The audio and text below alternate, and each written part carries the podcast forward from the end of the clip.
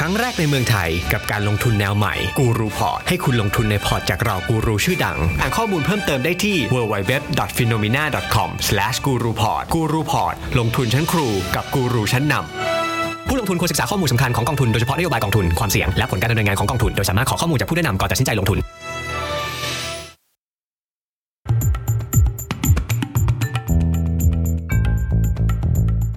Welcome to Phenomena Podcast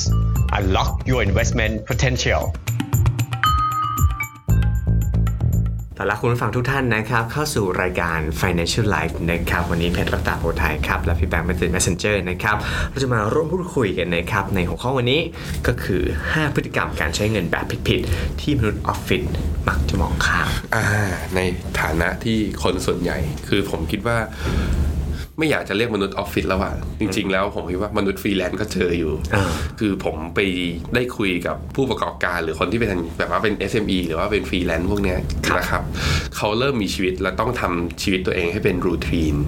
แบบมนุษย์เงินเดือนมากขึ้น เหมือนทุกวันทำเหมือนเดิมซ้ำ อ่าทำเหมือนเดิมซ้ำๆแต่ว่ามัน flexible เรื่องเวลา ๆครับ เรื่องการตื่นเรื่องการนอนก็จริงแต่ว่าสุดท้ายนะ เวลาเลิกทำงานจริงครับสมมติ 10บโมงสิบเอ็ดโมงอย่างเงี้ย ครับ มันก็จะแบบรูทีมจะคล้ายๆกัน ก็คือติดต่อลูกค้าหาลูกค้านั่งทำงาน ครับ ทำคล้ายๆกันเพราะฉะนั้นผมคิดว่า เรียกว่ามนุษย์ผู้มีรายได้เป็นรายเดือนแล้วกันเพราะฟรี แลนซ์ก็มีรายได้เป็นรายเดือน อ่า นะฮะก็จากชีวิตตัวเองนะจนถึงตอนนี้มาก็ ครับ พบว่าเรามีพฤติกรรมหลาย ๆ อย่าง ที่มันทำไปเรื่อย ๆ แล้วมันกลายเป็น behave ที่เสียนิสัย เป็นพฤติกรรมที่เสียนิสัย เสียนิสัยตรงไหนคือ เสียนิสัยตรงทำมันมันพร้อมจะดึงเงินออกจากกระเป๋าเราได้ง่าย ครับ โดยที่บางทีเราก็รู้สึกว่าเรายินยอมมันไปแล้วทั้งทั้งๆที่มันหักข้ามใจได้นะเรามาดูทีละข้อ ทั้งๆที่เงินในกระเป๋าเป็นของเราเนอะ อืม แต่รู้สึกว่าออกไปได้ง่ายจัง อืม อ่าพฤติกรรมแรกนะครับ ครับ ทุกคนในที่นี้เวลาเราออกไปทานอาหารกลางวัน อ่ะอันนี้เดี๋ยวก่อนออกไปทก่อนก่อนออกไปทานอาหารเนี่ยผมคิดว่าเป็นปัญหาของทุกออฟฟิศ ครับ อ่ะพออประมาณ 11โมง ครึ่ง เราจะเราจะถามเพื่อนว่า กินอะไรดี กินอะไรดี เออ เพื่อนเราก็จะบอกว่า กินไหนอ่ะ ไม่ก็อะไรก็ได้ว่ามาสิ เออ เราก็จะพูดไปคำหนึ่ง MK เออ ไม่อ่ะอาทิตย์ที่แล้วเพิ่งกินกับแม่ เออ อ่ะงั้น KFC แล้วกัน วันนี้น่าจะคนเยอะนะเป็นอย่างอื่นแล้วกันข้าวแกงดิ ไม่เอา ร้อ ร้อน น อากาศร้ อนเอาแล้วจะกินอะไรอ่ะ อะไรก็ได้ ให้เหมือนมนุษย์เมีย คุณ มันก็คล้ายๆกัน ครับ ที่ฟีโนเมนาเนี่ยมีอยู่ถึงขั้นอยู่ช่วงหนึ่งครับ ครับ เฮดคือ Head Data ของเราเขาออกแอปพลิเคชันออกมาอันหนึ่ง เออ ชื่อวงนอก วงนอก เหมือนแอปวงใน เออ แล้วก็เอาชื่อลิสต์ของร้านอาหารที่อยู่ในรัศมี 1 กิโลเมตรของธนิยาเนี่ย เอาเข้าไปใส่ไว้ในนั้น ไปออฟฟิศของเรา แล้วตั้งเป็นเป็นว่ามันเป็นรัฐธรรมนูญของการกินอาหารกลางวัน ครับ ก็คือวงนอกมันจะแรนดอม เออ กดปุ๊บ วงนอกมันบอกให้ไปกินอะไร ไปกินอันนั้น เหมือนลาเชนรูเล็ตแล้วตกที่ไหนก็คือ อ่า ต้องไปกิน ต้องไปกินอันนั้นเจ๋งไหมเจ๋งไหม เออเจ๋งเจ๋ง แต่พอมันไปตกอันแพงนะ สมมุติว่าเป็นมนุษย์เป็นมนุษย์สิ้นเดือน สิ้นเดือนจะสิ้นใจ เป็นมนุษ เอา ย์วันที่ยี่สี่ ค่ะ ปรากฏมันบอกว่าออตโตยะอย่างเงี้ยอืมกดใหม่ ก็ได้ เกินงบ สุดท้ายนะแอปไม่ได้ช่วยอะไร เออสุดท้ายเราก็แอบเปลี่ยนกฎ อะไรอยู่ดีอ่ะอันนี้คืออ่ะตอนก่อนกิน เออ พอกินเสร็จ แหมนะมันก็มีคำพูดนะ กินข้าวไม่กินหวานสแตนไพร ก็ต้องตบก็ต้องอะไรนะตบท้ายด้วยของหวานขนมนิดนึง อ่ะถ้าเป็นแถวๆนี้ก็ใกล้ ๆ แล้วแบบ มันจะมีของมาให้ลองใหม่ทุกฤดูกาลแต่เสียตังค์เยอะหน่อยนะ คือ after you อ๋อโหคนแน่นมาก ไปบิงซูเลยไปฮอนนี่โทส ครับ นะครับล่าสุดมีขนมอะไรนะ ขนมปังนมสด เออนมสดเนยสด อ่าเนยโสดโอ้โหอ่าหนักโดนกันไป ไม่ก็กาแฟ ใช่ไหม อ่าสแกวชานมไข่มุก อ่าฮะ เงี้ยแถวแน่นตลอด อ่าไอสองอย่างนี้ไม่ต้องห่วงเลยเรื่องความอ้วน อ้วนแน่นอนนะฮะ อีกอย่างหนึ่งคืออ่ะไม่เป็นไร เดินเข้าเซเว่น อืม เดินเข้าเซเว่นก็ได้ขนมกรอบๆ ขึ้นมากิน อ่า ข้อมูลออฟฟิศหน่อย กรุบกรุบกรุบกันไป กริบกรุบกริบไป นะครับเขาบอกว่ามีสำนักวิจัยจากต่างประเทศเขาวิจัยมานะวิจัยมนุษย์ออฟฟิศ ครับ นะครับของที่อเมริกานี่แหละเขาบอกว่าไอ้ขนมขบเคี้ยวเนี่ยนะถ้ากินข้าวเสร็จแล้วซื้อมันมากินทุกวันเนี่ย ครับ น้ำหนักจะขึ้นเฉลี่ยไปเอ่อเดือนละ 0.8 กิโล ก็เกือบโลนะ เกือบโล เพราะฉะนั้นคือบางคนนะที่ก ำลังฟังพอดแคสต์นี้อยู่ ครับ แล้วรู้สึกว่าตั้งแต่ทำงานมาปีที่แล้วจนถึงตอนนี้ทำไมน้ำหนักเพิ่มขึ้น อืม ลองย้อนกลับมาดูพฤติกรรมการกินครับ เราจะทราบทันทีว่ามันอาจจะไม่ใช่ที่อาหาร มันอาจจะเป็นที่ขนมขบเคี้ยวนี่แหละ เออนอกจากต้องเสียตังค์แล้ว น้ำหนักตัวสุขภาพยังเสียไปด้วย ใช่ใช่ เออ แล้วต้องอีกอย่างหนึ่งที่ควรดูด้วยนะ อีกอย่างหนึ่งที่มันจะตามมาเรื่องความอ้วนอีกอย่างหนึ่งคือ ขนมขบเคี้ยวพวกเนี้ยถ้าคุณลงไปดูฉลากข้างหลังคือ ครับ มันมีปริมาณโซเดียมจำนวนอ่ะอย่างมาม่าอย่างเงี้ยใช่ไหมอย่าง ซองเดียวนี่คืออยู่ทั้งวัน อ่ะหรือว่าไออาหารฟรอเซนอาหารแช่แข็งพวกเนี้ยจะโซเดียมเยอะหน่อย อืม คิดเป็นประมาณแบบว่า15ถึง20%ต่อวันอย่างเงี้ย ครับ คุณกินไปสองห่อก็20 40%ต่อวันแล้วแล้วขาดโซ ครบ เออมันก็แบบว่าโซเดียมก็เป็นอีกสาเหตุหนึ่งที่นำมาซึ่งโรคภัยไข้เจ็บค่อนข้างเยอะเพราะฉะนั้นในมุมผมนะ พอกินข้าวเสร็จแล้ว ครับ ถ้างดสิ่งอื่น ๆ นอกจากมื้อใหญ่มื้อนี้ไปได้ นอกจากลดตังค์ในกระเป๋าเราละได้แล้ว ครับ มันลดความอ้วนหรือสุขภาพเราแข็งแรงมากขึ้นด้วย อืม นั้นลองคุณผู้หญิงลองเปลี่ยนแรงจูงใจแบบนี้ดู ยังไง ลองแบบว่า ก็คือลองแบบว่าตั้งเป้าอยากลดได้โลนึง อ๋อ อะไรอย่างเงี้ย คือลองเปลี่ยนแปลงด้วยวิธี อ่ะ นี้ อยากสวยอยากหุ่นดีนี่ อ่ะก็งั้นยองลองลดอย่างนี้ก่อน อืมได้ประโยชน์สองเด้งเลยนะ ใช่ใช่ อ่ะพฤติกรรมแรกผ่านไปแล้วครับพฤติกรรมที่สองครับ ก็คือเป็นการละเลยที่จะตรวจสอบราคาสินค้าและลืมวางแผน อันนี้ก็เหมือน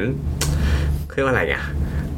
คือของนี่ทีหมดก็เดินไปซื้อทีไปซื้อเซเว่นซื้อวัดสันอะไรอย่างนี้ที เขาบอกว่าคนจนกับคนรวยมีวิธีประหยัดไม่เหมือนกัน คนจนเนี่ยมีวิธีประหยัดคือจะซื้อของจำนวนชิ้นให้น้อยคือจำเป็นชิ้นนี้ ครับ แต่ซื้อไอ้ในปริมาณที่น้อยเพื่อให้ราคามันถูกที่สุด อ่า ซึ่งจริงๆก็คือไอเซเว่นมันมาตอบโจทย์แบบนี้ เพราะว่ามันค่ะเป็นร้านค้าปลีกแอร์เย็นและมีทุกอย่าง อืม แต่ถ้าถ้าเอาจำนวนไอยถ้าเอาของในเซเว่นนั้น ครับ เอามารวมกันเป็นแพ็คๆแล้วไปซื้อที่แมคโครยังไงก็ถูกกว่า อ่า คนรวยจะเลือกวิธีแบบนั้น คนรวยจะเลือกวิธีคือ ซื้อของที่รู้แน่ ๆ ว่าใช้ทั้งปี และซื้อในปริมาณที่มันทำให้ได้ economic of scale ก็คือว่าราคาต่อชิ้นที่ถูกลง ก็เหมือนมีการวางแผนแหละสมมุติที่บ้านอ่ะ ใช้ยาสีฟันยี่ห้อนี้อยู่แล้ว อ่า แทนที่จะไปซื้อหลอดสองหลอด ก็ซื้อหลอดใหญ่เป็นแพ็คแล้วก็ใช้ไปเลยตลอด หรือกระดาษชำระไม่มีมันหมดอายุนี่ ครับ ทำไมต้องซื้อซองเล็กๆในเซเว่น อืม ก็ซื้อมันเป็นมวลใหญ่ๆเป็นอันใหญ่ๆไป อ่า เป็นแพ็คใหญ่ๆ นี่การวาง แบบ แผน นี้อ่ะอันนี้วางแผนแบบแรก อย่างที่สองคือเรื่องตรวจตราสินค้าเนี่ยผมคิดว่าเราเจอในแง่ของการเป็นอาหารมากๆ โดยเฉพาะผู้หญิง ครับ ไม่อยากยกภรรยาแต่ว่าชีวิตผมมีผู้หญิงที่ผมรักอยู่คนเดียวไง อ๋อใช่ครับ เข้าใจใช่ไหมผมไม่ได้มีผู้หญิงคนอื่น ซื้อสายเสกไปครับเลยซื้อแบบนี้ ฮะ ฮะ เวลาเวลาสมมุติว่าเข้าไปร้านอาหารอย่างเงี้ย ครับ ผมอ่ะพอดูชื่อเมนู ผมจะขยับสายตามาทางด้านขวา อืม คือดูราคามันด้วย อืม แต่ภรรยาผมไม่ใช่ ครับ คือดูสิ่งที่อยากกินอย่างเดียว อ่า แล้วผมก็ชอบเปรียบเทียบนะเปรียบเทียบเขาเล่นๆคือผมไม่ได้ว่าอะไรเขานะก็คืครัอบ ก็พร้อมที่จะเปย์ให้เขาอยู่แล้ว อืม คือเวลาสมมติว่ากินข้าวเป็นอาราคาร์ทเป็นจานเดียวอะไรเงี้ย ครับ เวลาดูราคาของข้าวที่จ่ายไปอะผมแม่งไม่เคยราคาแพงกว่าเลย อืม ในมุมหนึ่งคือเขาก็แบบว่าพอเป็นเป็นเพราะว่าเขาคิดแต่ว่าไอ้เนี้ยคือสิ่งที่เขาอยากจะกิน อ่า ซึ่งก็ไม่ได้ว่าอะไร อ่า นะแต่ว่าสมมุติว่าถ้าเราสมมุติว่าเราตั้งใจจะวางแผนแล้วตั้งใจจะวางแผนว่าเราอยากจะเก็บเงินให้มากขึ้น อืม หรือเราอยากจะใช้จ่ายให้มันลดลงผมว่าสิ่งที่ควรทำก็คือ เหลียวมามองด้านขวามันบ้าง ว่าราคามันอยู่ที่เท่าไหร่ ชำเลืองมองมันนิดหนึ่ง อือฮึ แล้วก็ช่างดู ยิ่งแบบสมมุติว่าพวกร้านอาหารซีฟู้ดนะเพชร ครับ กุ้งคิดตามน้ำหนัก ขีดละอะไรนะ ไม่ไม่ไม่บางทีไม่บอกด้วย บางทีไม่บอก โอ้ บางร้านไม่บอกด้วย โอ้ แล้วเราเวลาแบบเนี้ยอย่าง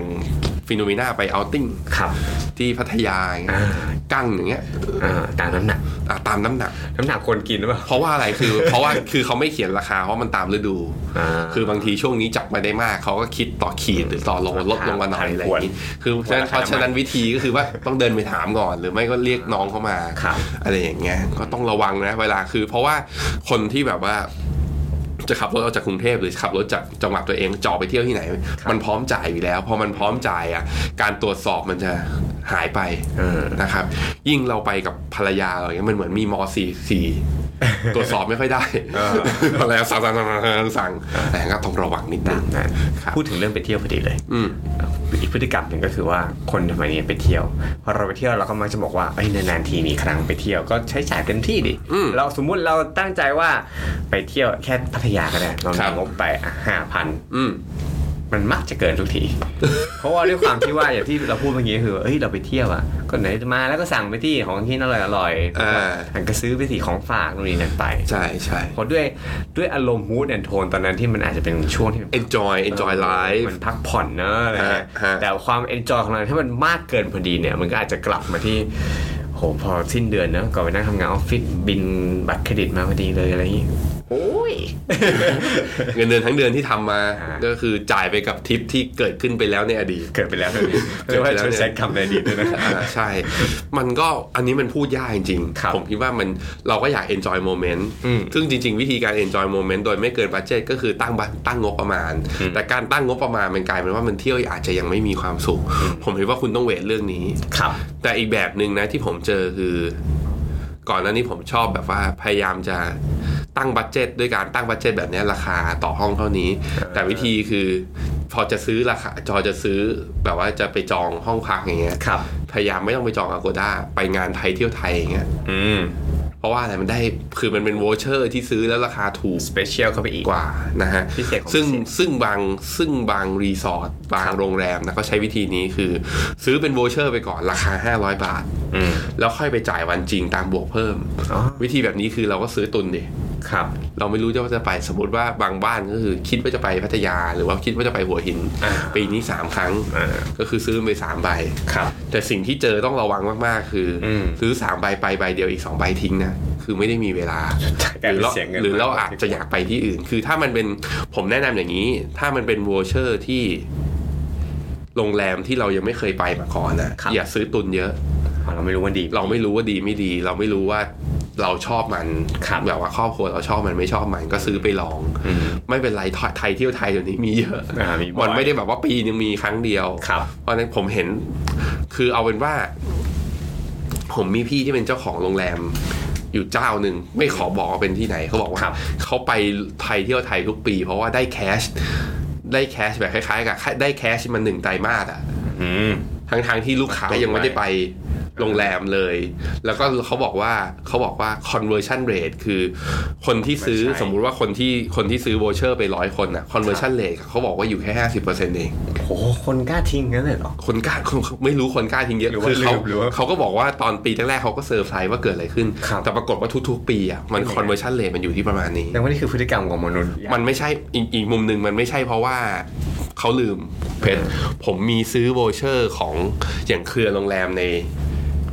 ในกรุงเทพนี่แหละ อ่า เพชรเคยเพชรเคยซื้อไหม เคย แบบว่าเป็นดินเนอร์แล้วแถมแบบว่าโรงแรมมาคืน 2 คืนอย่าง ครั เงี้ บ ยส่วนใหญ่เราใช้ดินดินเนอร์หรือว่าใช้ร้านเอบุฟเฟ่อย่างเงี้ย อ่า ก็คือใช้วอเชอร์เนี่ยทั้งปีเราก็ทยอยใช้ไป ครับ หาลูกน้องไปเลี้ยงพาครอบครัวไปกิน อ่า เพราะมันถูกกว่าจริงๆ ครับ แต่ไอสิ่งหนึ่งอ่ะที่เราไม่ค่อยได้ใช้คือไอโรงแรมไปที่ฟรีคืนหนึ่ง นี่ไปพัก เราก็มักจะจองมันตอนอีกหนึ่งเดือนกำลังจะหมด เวลาโทรไปปุ๊บคำตอบที่ได้รับคือ เต็ม เต็ม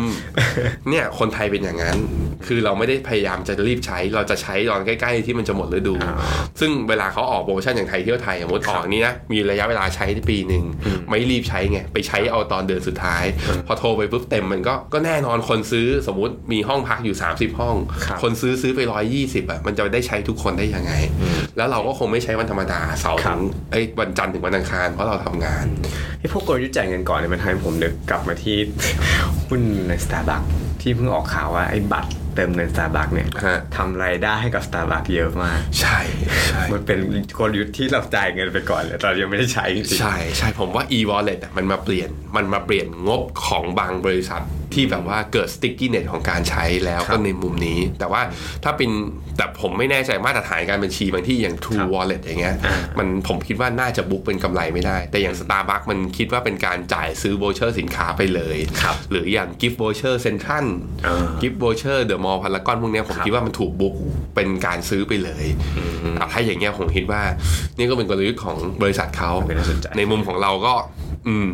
คิดดี ครับ ๆ ก่อนจะซื้อ ครับ พฤติกรรมสุดท้ายเลย อืม เรามาตั้งแต่เช้าไปเที่ยวบ่ายกินเที่ยงแล้วนะ อืม มาถึงเย็นถือสิ้นสัปดาห์ วันนี้ก็เป็นวันที่เราอัดรายการก็เป็นวันศุกร์ ฮะ วันศุกร์แห่งการสังสรรค์ อ่า อย่างฟิโนเมนาจะมีอ่าอีเวนท์ที่เรียกว่า Show and Tell อ่า ก็คืออีเวนท์ที่ ทุกคนในบริษัทแต่ละยูนิตของบริษัทก็ส่งตัวแทนมาแล้วเล่าว่าสัปดาห์ที่ผ่านมาอัปเดตทำอะไรไปบ้าง อ่า เป็นการซิงโครไนซ์ข้อมูล ครับ ให้เห็นในภาพเดียวกันนะครับ ก็การจะเอาคนมารวมกันได้ โดยที่ให้มาพูดเรื่องงานเนี่ยรวมกันได้ไม่ค่อยง่ายเท่าไหร่ พูดกันปากเปียกปากแฉกกว่า ครับ จะเดินมาทีละคน เพราะฉะนั้นวิธีตอนนี้ที่ฟิโนเมนาทำคือ ค่ะจัดเรียงจัดเรี ยงเอามีครับถ้ามีเพื่อมีของกินที่ไม่ซ้ำทุกสัปดาห์ อ่าอย่างมีอย่างตอนอย่างเดือนที่แล้วก่อน ครับ สงกราร โอ้ ถึงขั้นไปเชิญเชฟ มาแบบเชฟปลาแซลมอนตัวเป็นๆใหญ่ อ่ะ ๆอ้วนๆมาเลยฮะ อ่า คือเพิ่งเหมือนเพิ่งจับมาเลย อ่าฮะ แชร์โชว์แรกนะครับผมนึกว่าเฮ้ยนี่คือแผนกใหม่เราหรือเปล่าฟีโนเมนาฟู้ดไม่ใช่ แตกลายพิเศษ แตกลายพิเศษ ไม่ใช่ เออ อ่ะสิ่งหนึ่งที่ทำไมผมกับโคฟาวเดอร์คุณเจษแล้วก็คุ ค ณ รับ กิ๊กเนี่ยเห็นแล้วอยากทำสิ่งนี้ก็เพราะว่า พอมันเป็นวันศุกร์อ่ะมัน ครับ เป็นวันศุกร์ที่เราอยากจะไปสังสรรค์ อืม ใช่ไหมเพราะฉะนั้นก็ไหนๆก็ทุกคนจะสังสรรค์แล้วนั่นมันในเมื่อ มันต้องไปควักกระเป๋าตังค์จ่ายออกไปเอง ก็อยากก็เลยแบบว่าฟิโนมิน่าก็ทำหน้าที่นี้ให้ ก็ ครับ คือออกมาจ่ายแล้วแฮปปี้แล้วสังสรรค์กันในกันในวงของบริษัทกันเอง อ่า อันนี้ก็เป็นวิธีเพราะฉะนั้นมันแปลว่าอะไรมันแปลว่าสิ่งหนึ่งที่มันดึงเงินออกจากกระเป๋าเราไปได้ คือการสังสรรค์นอกรอบนี่แหละก็คือทั้งเหล้าสุราแอลกอฮอล์อันนี้เราไม่พูดถึงเพราะมันผิดศีลห้าอยู่แล้วใช่ไหม ครับ อีกอย่างคือ คนอะไรมันจะสังสรรค์ทุกอาทิตย์ อะไรมันจะชอบวันศุกร์ขนาดนั้นทรมานทุกวันเลยเหรอที่มันทำงาน มันมีมันมีจริงใช่ไหม มีจริงที่ทุกสุขต้องไป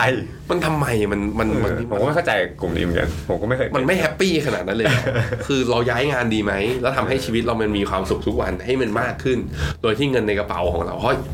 อย่างผมผมก็ไปเคยเป็นคนหนึ่งที่แบบอยากตามเขาไปอ่ะคือเพื่อนกลุ่มใหญ่เขาไป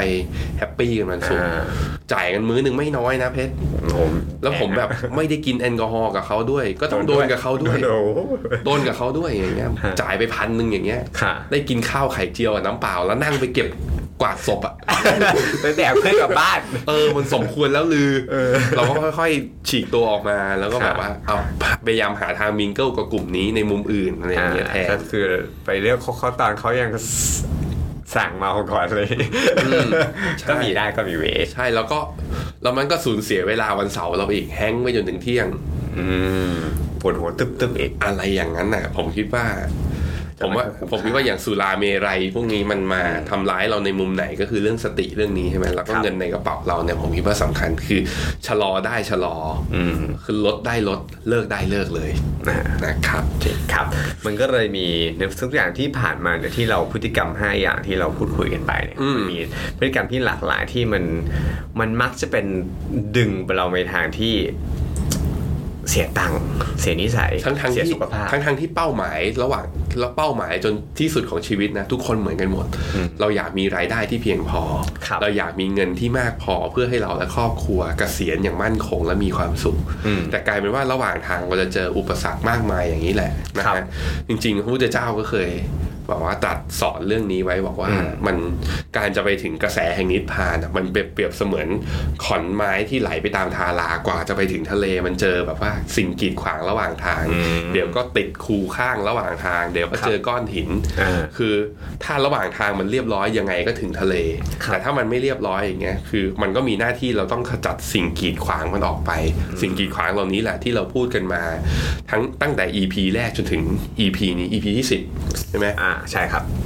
เนี่ยเราก็คือว่าอุปสรรคของมันมีอะไรบ้าง ในหน้าที่ของคนคือมันชีวิตมันไม่ได้โรยด้วยกลีบกุหลาบอยู่แล้วนะครับ อืม เพราะฉะนั้นควรทำตั้งแต่วันนี้อย่างที่คำที่บอกว่าหนทางข้างหน้ายังมีอยู่ ผู้เดินยังไม่ขาดสาย ลงมือเสียแต่วันนี้ก่อนที่กระแสแห่งการเวลาจะพัดพาร่องรอยแห่งพระบาทของท่านพระพุทธเจ้าเนี่ยหายไปนะครับ อืม เพราะถ้าถึงวันนั้นเองเนี่ยเราจะระหกระเหินอีกนานแสนนาน ฟังแล้วขนลุกเลย มันแปลว่าอะไรมันก็มันก็จริงคืออย่างพระพุทธเจ้าเกิดแต่หมายว่า ศาสนาพุทธเนี่ยมัน ครับ มีช่วงเวลาของมันที่เกิดขึ้นมา แล้วก็ดับแล้วก็เป็นช่วงเวลาที่ไม่มีศาสนาพุทธเหมือนกัน คือตอนนี้เรายังอยู่ในช่วงที่เจ้าชายสิทธัตถะบวชเป็นพระพุทธเจ้า ครับ พระพุทธเจ้าเนี่ยตอนนี้ร่องรอยคำสอนยังมีอยู่ ผมไม่แน่ใจว่าคนสมัยนี้เชื่อในคำสอนนี้ หรือว่าพยายามกลุยทางแห่งความดีขนาดไหน แต่ถ้าคุณมีเชื่อและมีศรัทธาร่องรอยแห่งคำสอนวันนี้มันยังมีอยู่ ถ้าเราไม่ทำเสียแต่วันนี้ ครับ ชีวิตนี้เราสูญสิ้นไปเกิดมาใหม่ เราไม่รู้ว่ากว่าที่เราจะถึงยุคพระศรีอานน่ะพระศรีอริยะเมตไตร ครับ ตอน คือถ้าใครที่แบบว่ามีสกิลในการ เขาเรียกว่ามีชาญในการย้อนระลึกชาติได้ ครับ เขาบอกว่าลองถ้าย้อนลองย้อนระลึกชาติในชาติที่เราแบบว่า ไม่ได้มีพระพุทธเจ้าหรือว่าไม่มีศาสนาพุทธอ่ะชีวิตมันจะล่องลอยระหกระเหินนะมันจะหาความหมายของชีวิตไม่เจออการมีกระแสแห่งธรรมอยู่แล้วเรารู้อยู่แล้วว่าชีวิตนี้คือทุกข์ ครับ ชีวิตนี้คือ มันต้องหาทางออกจากกระแสแห่งทุกข์ให้ได้ อืม คือถ้าทำได้มันก็แปลว่าเราจะมีความสุขอย่างแท้จริง ซึ่งความสุขนี้ไม่ได้พึ่งพาที่เม็ดเงินด้วยซ้ำนะครับ เพราะฉะนั้นก็เป็นสิ่งหนึ่งที่ผมคิดว่า ลองกลับมาคิดกันว่าเป้าหมายในชีวิตของเราไกลมากกว่าเงินมันคืออะไร เป้าหมายที่ข้างในที่มันรู้สึกว่าเติมเต็มในชีวิตคืออะไร เงินอาจจะเป็นเพียงแค่กรอบระหว่างทางแหละอันนี้ก็คือเป็นคำสอนจากทางพระพุทธเจ้านะครับ แล้วก็ศาสนาพุทธของเราเป็นธรรมะที่ ผมว่าเออมันเราอยู่ในยุคที่เชิดโชคดี อยู่ในเกิดมาในชาตินี้ที่เราเป็นมนุษย์คนหนึ่งที่เราสามารถเรียนรู้แล้วก็เข้าใจในหลักธรรมะนี้ก็เป็นโชคดีอย่างหนึ่งแหละ ครับ เพียงแต่ว่าเราจะนำความโชคดีของเราเนี่ยมาผสมผสานยังไงให้พาชีวิตคนที่เรารักและของเราเองเนี่ยโชคดีกันต่อไปอีก เช่นกันนะครับ ครับผม EP นี้ครับกับ Financial Line นะครับ วันนี้เพจรีแบ่งลาทุกฟังไปก่อนครับ สวัสดีครับ สวัสดีครับ